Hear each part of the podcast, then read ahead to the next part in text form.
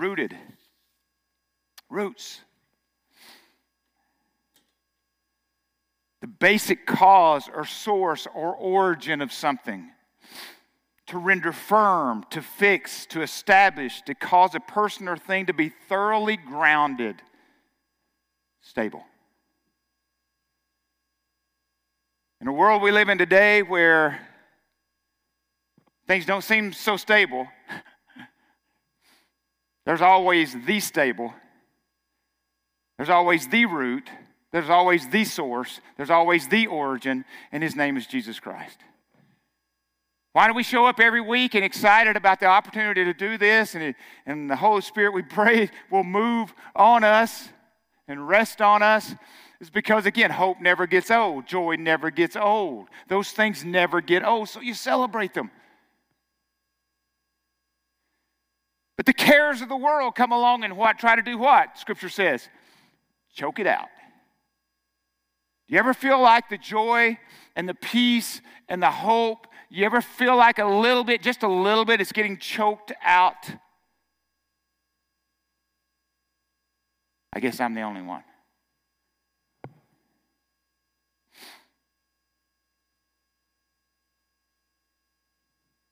But then you come back to these scriptures that we've read over the last few weeks, and I pray, Ephesians 3 16 through 9, I pray that out of his glorious riches he may strengthen you with power through his spirit in your inner being, so that Christ may dwell in your hearts through faith.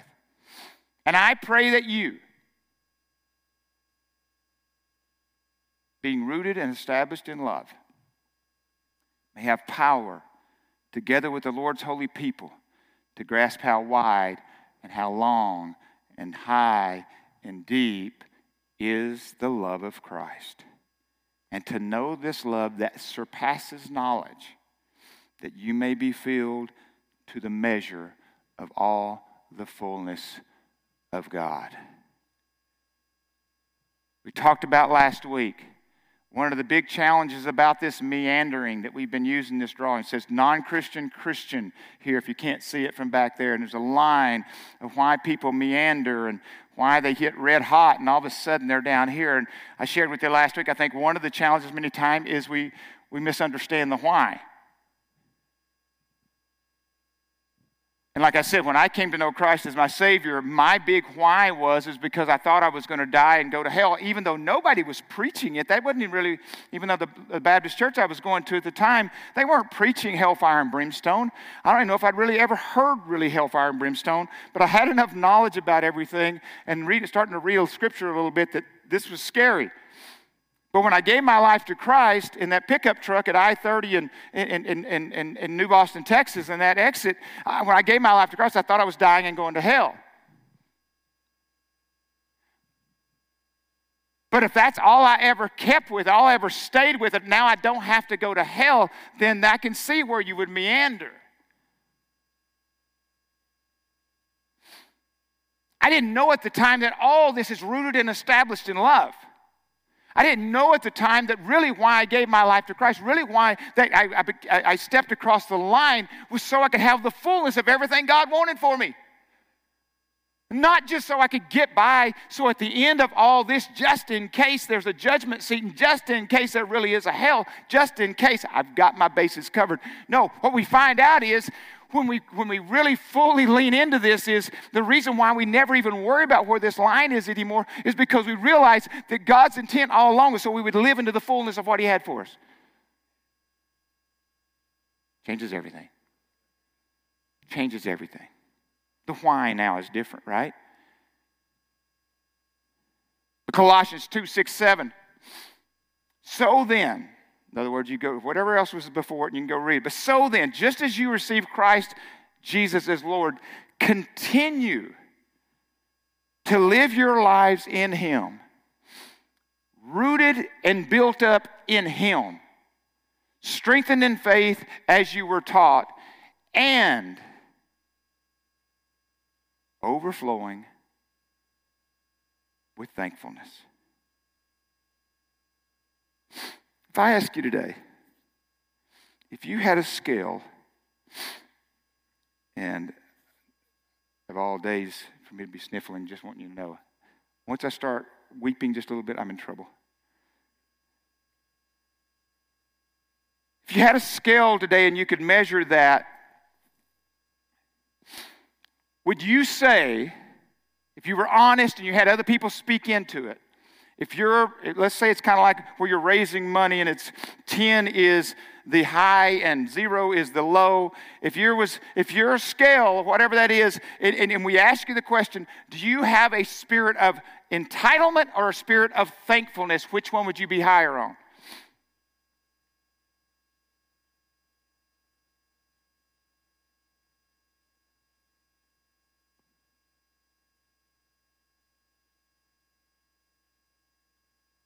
We haven't even have a spirit of entitlement with, with our spiritual life, not just everywhere else. But when you read scripture, not only do you not see any of the writers living a life of entitlement, matter of fact, they were shipwrecked and imprisoned and beaten. 11 of the 12 disciples died a martyr's death. It's kind of hard to figure out where we get a sense of entitlement in our American culture and elsewhere from the spiritual realm. So we, if we're not careful, we'll just try to get laws made so we won't have to deal with persecution.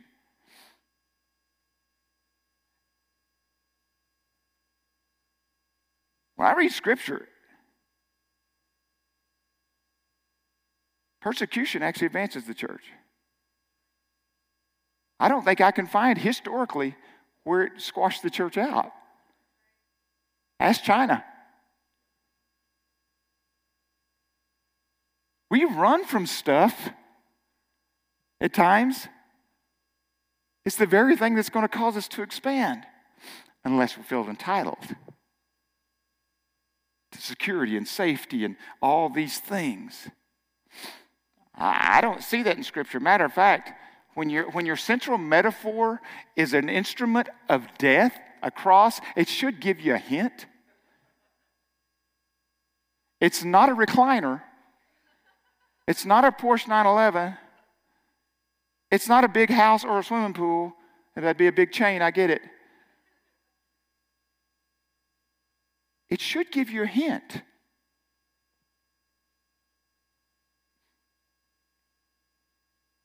And if you're visiting for the first time, thank you for being here on this Pentecost Sunday. It's the birth of the church. When I begin to think about overflowing with thankfulness, which is where I'll pick back up on the, the other part next week. I'm skipping that for today when we knew we were doing baptism. But when I look at Pentecost and I begin to think of what God did there, I'm kind of stunned how I'm not walking with this great thankfulness every day. Let me read passage of scripture for most of you. You've read it before if you know about Pentecost, but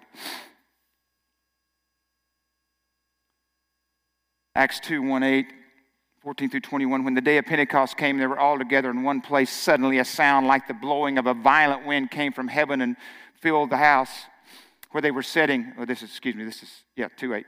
And they saw what seemed to be tongues of fire that separated and rested on each of them. All of them were filled with the Holy Spirit and began to speak in other tongues as the Spirit enabled them.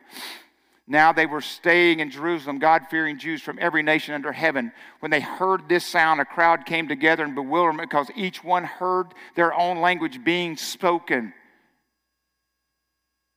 Utterly amazed, they asked, Aren't all these who are speaking Galileans? Then how is that each of us hears them in one native tongue? Let me stop right there and just say this they're coming to, for, for, to, to, to Jerusalem for the festival and, their pilgrimage for the festival.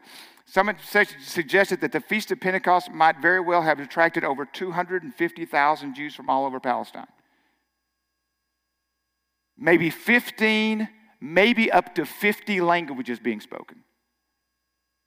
That's the picture. Now think of this massive crowd and, and all these languages, but then the Holy Spirit picks then. I wonder if it's an accident, coincidence. No, I don't think so.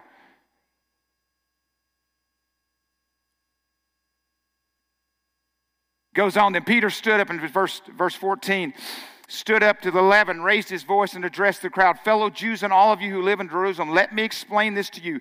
Listen carefully to what I say.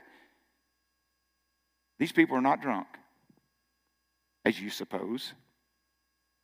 It's only nine in the morning. Now, some of you would go, Well, wait a second, I don't think that matters to some people. I get that. now, this is what was spoken by the prophet Joel.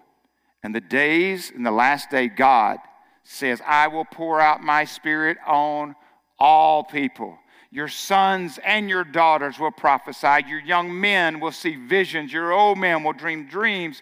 Even on my servants, both men and women, I will pour out my spirit in those days, and they will prophesy. I will show you wonders in the heavens above and signs in the earth below, and blood and fire and billows of smoke. The sun will be turned into darkness and the moon to blood before the coming of the great and glorious day of the Lord. And everyone who calls on the name of the Lord will be saved. Everyone, everyone, everyone. It means everyone who calls calls on the name of the Lord will be saved.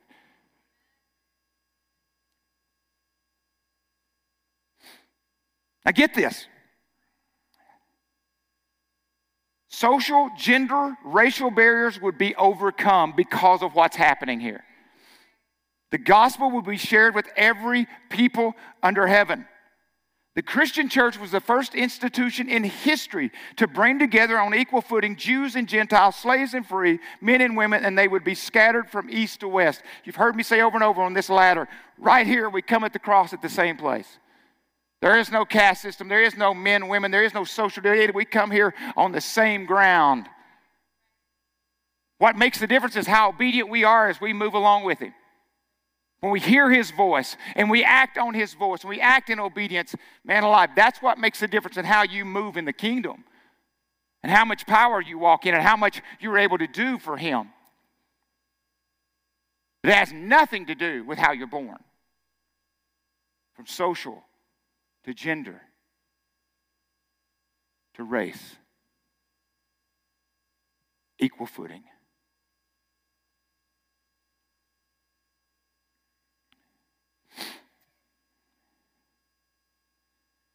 One moment, and we talked about over the last few weeks, about the natural man.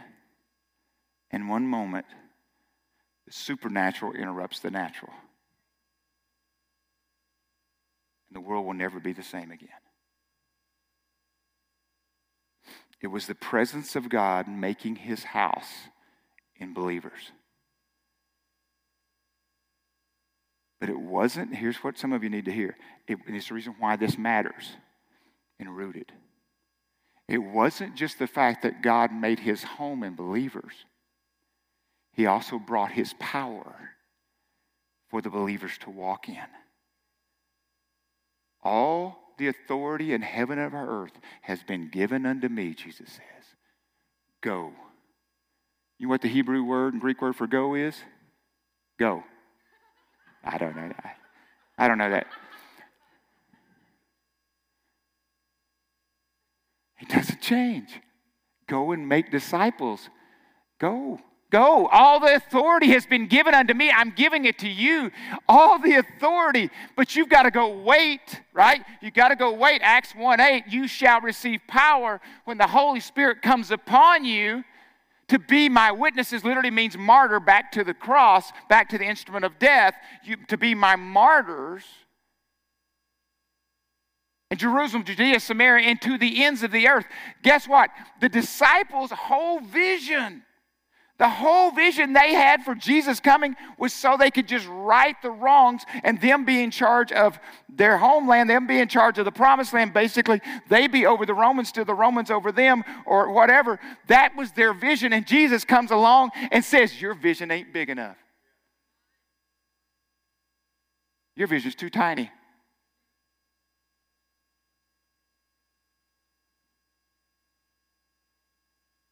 Have you ever wondered if you ain't dreaming big enough?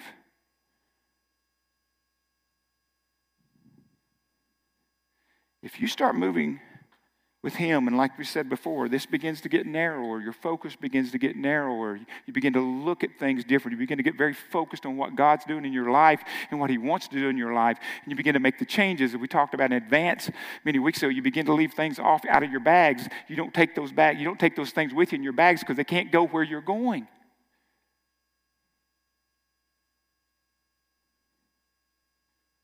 And I'll guarantee you, you begin to be obedient and you begin to walk with the Lord and you begin to move when He says move in the crisis of belief and you move and you stretch and you do those things, you will never, ever worry about that, ever. Because you're too busy figuring that out.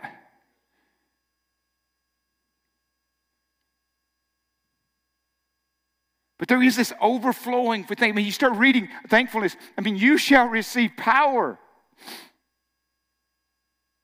Jesus didn't see disaster on the horizon because you look at the disciples when, they, when Jesus was in the tomb, or, when, they, when they looked at that, they thought everything had blown up. And even when he ascends, go back and read it, they're still wondering what's going to happen now. And Jesus does not see, I think it's good news for some of you, Jesus does not see disaster on your horizon.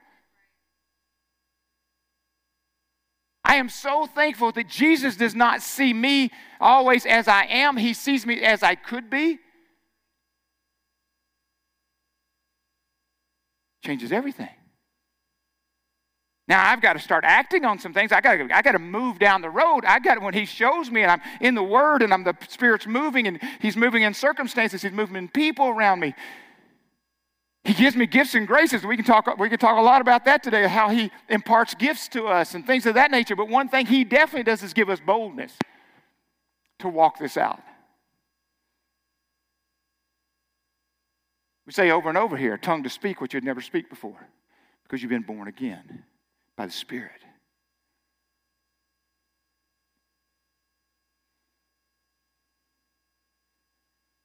Can you imagine? This group of disciples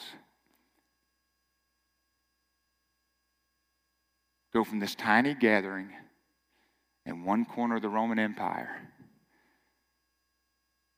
And the Spirit comes and they leap the boundaries of Palestine and set into motion something we're still responding to today. And all he promised them was, I will send one who will be your guide. I don't have a lot more instructions for you.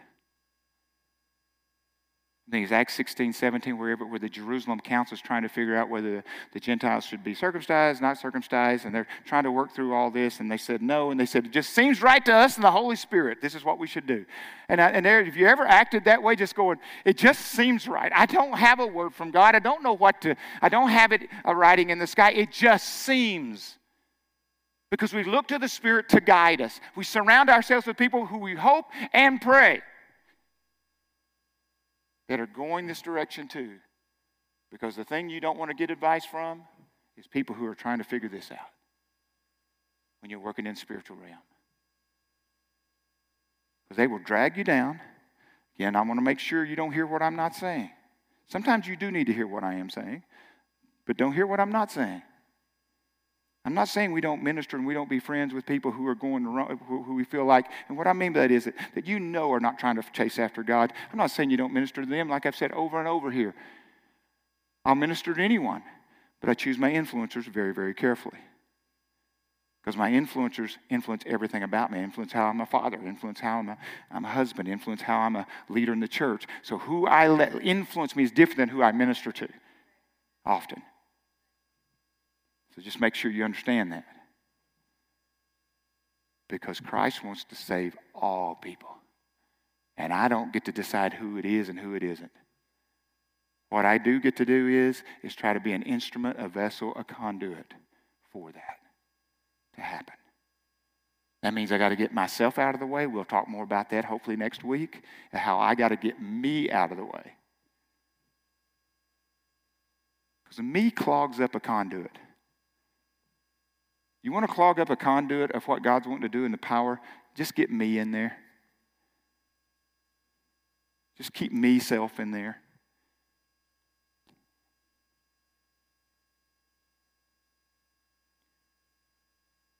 I believe something happens in a person's life. Shifts when the Holy Spirit begins to get a hold of them. But one thing I think all of us need to begin to, and, and, and this guy needs to remind, is reminded of it as much as anybody because there are so many distractions this day and age. It's hard, I can't even count them all, how you can be distracted. But uh, so often we invite the Holy Spirit into our worship services. We should. We invite the Holy Spirit into certain things. But we need to invite Him into our TV watching, into how we do our finances, and how we need to do our recreational time, and how we need to do our time away. No, you don't just to go, well, I'm a Christian here and I'm not a Christian here. I don't want to be empowered by the Holy Spirit. No, that's not how it works. It's a conduit, a flow, a steady flow. You need to be real careful and figure and trying to decide that you can just jump back and forth. Yeah, I'll tell you this, and this is one thing that should scare you a little bit. In Scripture, fence straddlers don't do good. They just don't, it doesn't turn out well. And that's the reason why it is concerns me at times. Be careful. Don't let the cares of this world come along and choke it out. But be careful. Be around people who may call you out, have the, have the ability to call you out, who are allowed to call you out, going, yeah, you, you don't want to do that. Not because they want to be judge and jury of you, because they love you, because it's rooted in love. That's why they would call you out. Surround yourself with people who are rooted in love and they want the best for you. They're not impressed by you. They're not scared of you. They're not afraid you're going to quit being their friend. People who love you, who will say, I get it. I may not agree with all of it, but man alive, I know you love me because you're bringing it up. Now, you need to do it the right way. Try to do it the right time. But one of the misconceptions I had about Christianity was all this time was way before when I gave my life to the Lord at 27, like I uh, told you before, when I turned 20, when I was 27, I didn't know stay from sick'em as far as when you're trying to train a dog. Uh, I didn't know any of that in into Christianity. To be honest with you, I didn't know what any of the terminology meant. Didn't really know what any of it meant. But what I did know was, as soon as I gave my life to the Lord, is to begin to try to walk in the Spirit. I didn't know what that meant, but every time the Lord prompted me, I would just talk to somebody. What a concept. The Holy Spirit moves on me. I feel like and say, okay, go speak to that person. You mean that person over there? Yeah, okay. Thank goodness I outgrew that. Thank goodness, right? I know more it matter this it's man say this barbarian running around just trying stuff. I'm this civilized, good little Christian now. Don't do those things. Because if you listen to the Holy Spirit, you will seem uncivilized at times. Going, what in the world are you doing? That doesn't make a lick of sense. I know, but I believe God prompted me. And if I'm wrong, He knows my heart. I know we can cop out on that. Yeah, I, I get that. But I'd rather, I think God's going to be, at the end, when it's all said and done, I don't think His issue is going to be you tried too many things for me. Well, you were almost there, but you tried too many things in my name. You just were you were just on fire, and man, you just needed to chill out a little bit. I just don't think that's going to be it.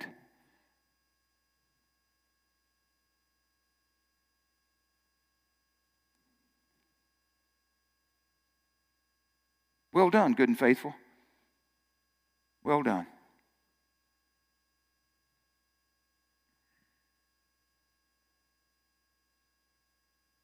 few weeks ago, when I think about this overflowing with thankfulness, I get kind of sick to my stomach at times that I'm not near as much as I should be. Because if I get to the end of life and people ask me to the end of life, whenever that is, you know, one, one of the things people say, well, I wish, you know, I regret. My biggest thing is I regret, I wish I'd have done more things. My biggest regret is I didn't celebrate enough. I really do think that's going to be, I, did, I wasn't thankful enough. I, I'm more about what needs to be than what has been. And I realize what has been can keep you there too long. Don't misunderstand, don't hear what I'm not saying. You can do has been and begin to camp out there and you never move forward. I get that. But I also know that there are times when you stop and you go, How thankful I am for the life, how thankful I am for what God has done. I'm how thankful for that I am a, a follower of Jesus Christ and He can do whatever He wants to with me. And we've said over and over, I don't know how I'm going to die, but I can sure, sure heck decide how I'm going to live. Colton and I were working on some things the other day, and, and if you're here new, Colton's my, my son, and, and we were talking about it, and I just, we were listening to the song Champion as we were working on things and worship music blasting through this little part of condo we're working on, and, and, uh, and I said to him, I said, Bub, I said, can you imagine, can you even imagine if we didn't have Christ in our life? Can you even get your mind around our family and our life if we had not made decisions along the way. I can't, I can't even process that. Then a few weeks ago in Colton and Summer, and, and, I told Tori and Bryce the night before, and then the next night I was taking, we, we my brother in law had, my, many of you know, passed away about six weeks ago, five weeks ago, and suddenly, and so all of us, and though, again, if you're new here, I've got four children, and, uh, and so we were all went back with, with, uh, uh, a, a, couple of our outlaws, in laws, I mean, Summer and Bryce. Uh, no, but. So we were back there and they flew into Love Field. And so we came in one night, going back to the airport the next night. So it was a 24 hour really turnaround to the airport area. The first night I went there, I put into Siri, leaving from Decatur, Texas, directions to Love Field. What I did not think about in that moment was, had not crossed my mind at all, is that it was going to take me to I 35 to Denton, Texas, and go down Denton, go to I 35 to Love Field, which makes sense when you look at it, but never thought about it. But what I didn't think about was going down that highway, uh, I 35, is going through Lewisville, Texas. It's where I lived when I was so far away from God in 1984. I'm driving down through 35, and you go through Lewisville, where I work for Texas Instruments, and, and realizing Oh, I know what the next place is, and it's where 35 goes up into 635, 35 south goes up into 635 east. And it was where, in, in, in the fall of 1984, I was going to commit suicide. I was going to drive my nice looking 77 red Grand Prix up into one of those pillars. Because I knew a friend of mine had died there accidentally about a year before I knew it would work because of where my life was and how far away I was from God. I was praying. I was walking Lake Grapevine day to day, walking Lake Grapevine, praying that God would do something. I don't know that He didn't hear me. I, I, was lost. I didn't believe in Jesus. I was just praying to something. Anybody ever done that? You don't know. You're just praying to something that somebody will hear you because you can't live where you're living. I had a great job, great friends in that world. All of us pretty messed up, but they were still great friends. But I found myself alone and alone way too long and alone most of all without that inner spot, that void that should have been filled a long time ago. And I knew it, uh, I didn't know what it was. But as I drove my car towards that, that pillar that day, I, believe it was the Holy Spirit that somewhere in that car, It was it, people say, was it audible? I said, well, I think it was louder than that. I don't think it was audible. But stop this car, I'm not through with you yet. So I'm driving down, I'm driving down 35, go headed towards 635 to go pick up four, my four kids and thinking about this. Did it the first night and, and, and told Tori and Bryce about it. We were going back the next night. We're driving, but what was cool about it was the next night, I'm also taking my other kids are in the car with me, and, and we're driving down through there. And I said, guys, last night, and they had never really driven that road with me before ever. I said, last night I was about right here, and any of you know the song Champion from Bethel Music. And I said, I was listening and blaring as loud as I could in this Yukon that we, my cousin that we'd borrowed. And it's these words You're my champion. Giants fall when you stand undefeated. Every battle you've won, I am who you say I am. You crown me with confidence. And we began to sing that song as we went to Love Field at the top of our lungs as we drove by that marker. The reason I had not come to the Lord so many years before because I thought it was boring. I thought it was restrictive. I missed the why. And because I ran from the why for a whole decade, Literally from 16 to 26, the, I ran so long, I almost took my own life, which I don't know what all that means in, in God's economy of everything else. But what I do know is when I did give my life to the Lord in 1986, I found out I had it upside down. As a matter of fact, I had more freedom than I ever thought about in my life. I've laughed more, been on more adventures than I ever could have imagined because I have faith to step out that maybe, just maybe, God said, go do this. It seems crazy. Let's go do it anyway. I'd never done that before. Oh, I was crazy. Like I'd go get drunk and we would drive car at two in the morning uh, with probably a, a, a point, a point two oh alcohol level. Oh, that's really living dangerous. It was.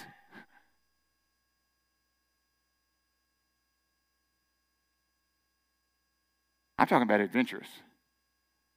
I'm talking about with some freedom. I'm talking about making a difference in choices you make and making difference in other people's lives because you make those choices. Today, there's a couple of folks going to come because they have said, I'm making that next step. I believe God has said to me, and the Spirit has said to me to be obedient and take this next step. And for some, Baptism, I know some places, you know, I've grown, grown up around it where if you didn't get baptized that day, you're in trouble. If something happened to you, I've been around churches like that. God bless them. It's fine. Others, you get baptized once, you got to get baptized again if you go to another church. It's not us. But we do believe that baptism is an obedience and a following of Jesus Christ. It's to come to say public what has already happened in your heart, just like a marriage. Uh, the folks that are going to come today is not that they gave their life to Christ today, even though it could happen. but what I want to say to you is baptism for us, like communion, is so intimate and so personal, but so communal. It's both. So when folks come and get baptized, it not only builds the faith of those who are getting baptized, it builds the faith of the people around them. We come together around the Lord's Supper, it builds all of our faith together. We do this together. And when we begin to talk about everything's going to be online or half the people, that may be true. And God bless you guys who are, especially those who are out of state or those who are not ready to come back. We're so excited that we've got this venue, uh, avenue now. And Ricardo, we've already mentioned that we've got that avenue, which we didn't have 15 months ago. But I also believe there's something happens in the room that doesn't happen otherwise because the community comes together physically. But we're going to do both. We're asking the Lord to help us figure out how to do that well. But I'm excited about the opportunity today for a couple of our young people that, again, known one of them a long time. And, uh, and they may be like me, where I could have been 25, no, 25, I wish it was 25, I'd be younger. 35 years ago. I'm just glad I stuck around to see what the fight was all about. Because I believe there's fights in the heavenly realm over churches, over cities, over individual lives. Just go look at Ephesians 6 if you struggle with me saying that this morning in other places. But I'm just glad the ones that are coming today You've stuck around to see what the fight's all about. And who knows what all God has in store for you. So I'm going to ask those to come. Uh, I think, I don't know who's doing it first. Ali and Ken are going to come and read for us this morning. I'm going to ask the band to come on up too. Give us just a couple of seconds. I'm going to help get some of this out, this out of the way as they come.